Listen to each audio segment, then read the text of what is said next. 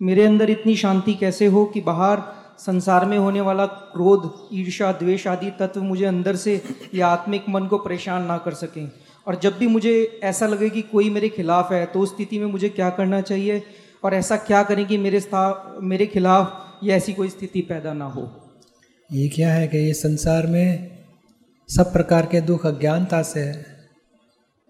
अज्ञानता ने क्या है कि मैं खुद कौन हूँ, नहीं पहचाना, और मैं ही क्या नाम आपका? क्या नाम? वेंकट शारदा। हाँ तो मैं ही वेंकट शारदा हूँ। वो मान लिया वो अहंकार बोला जाता है। बाद में अहंकार में बैठे बाद में ईर्षा कंपटीशन कंपैरिजन मान प्राइड आ जाएगा ग्रीड आ जाएगी सेफ़ साइड मेरी होनी चाहिए इसका जो होने वाला हो राग द्वेष सब शुरू हो जाते हैं। जैसे अंधेरे में कितना पजल शुरू हो जाएगा। और फुल लाइट हो गई तो धीरे धीरे पजल सॉल्व हो गया सब। तो ये लाइट आत्मा की जागृति प्राप्त करनी है मैं खुद कौन हूँ?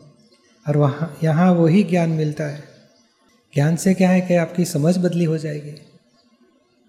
बाद में सच्ची समझ, सच्चा ज्ञान मिल गया तो धीरे धीरे ईर्षा जो आपने सब लिखा ईर्षा द्वेष, क्रोध, भेद, अभाव, तिरस्कार, सब चले जाएगा, धीरे धीरे खत्म हो जाएगा। उसका छूटने का रास्ता मिल जाता है हमें।